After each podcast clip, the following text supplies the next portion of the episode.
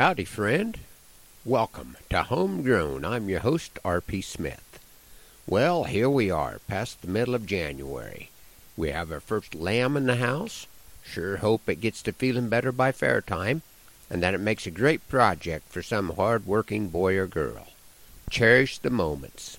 I know that some day the kids will have their livestock on their own places, and that all Beth and I will have to do in January is hunker down out of the wind and wait for spring. I'm wondering if I was the only one that got a robocall this week advising me to call my senator's office and encourage them to support Slop the Squeal, a national campaign by big tech and media to slow down a political rival. I did as I was told and pressed zero to connect with my senator's office, but then gave them a message opposite of what I was instructed to do. Now I'm wondering if I was played, and if that's what the opposing oppressors really wanted me to do when they initiated the call. I hope so, because that's the way I want it to go. I think. The high winds this week reminded me of bygone days when a good share of my social interaction was made up by visits with the good old boy that operated the hay grinder and his conspiring co-workers. Thanks for the memories. The Custer County cattle are thin and tired and weak, while the Dawson County cows are slick and fat and sleek. My only explanation for why things seem to be this way is the timing of the days the Howards grind my hay.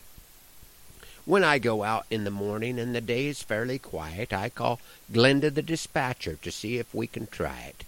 It never seems to fail and always brings me sorrow.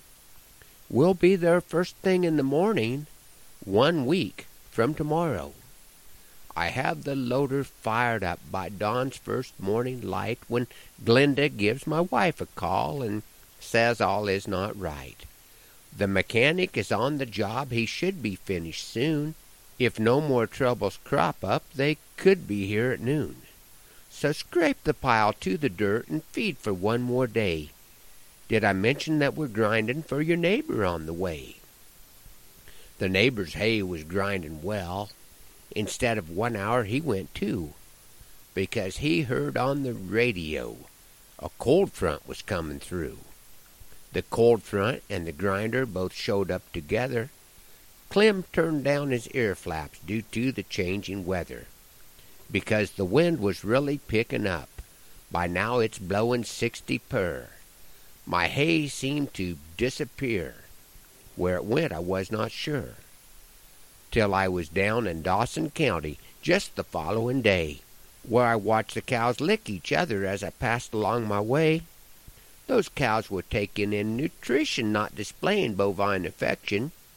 Most of my hay had gone airborne, in a southerly direction.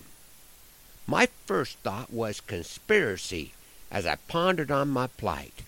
But I know both the Howard boys, and I know they're not that bright.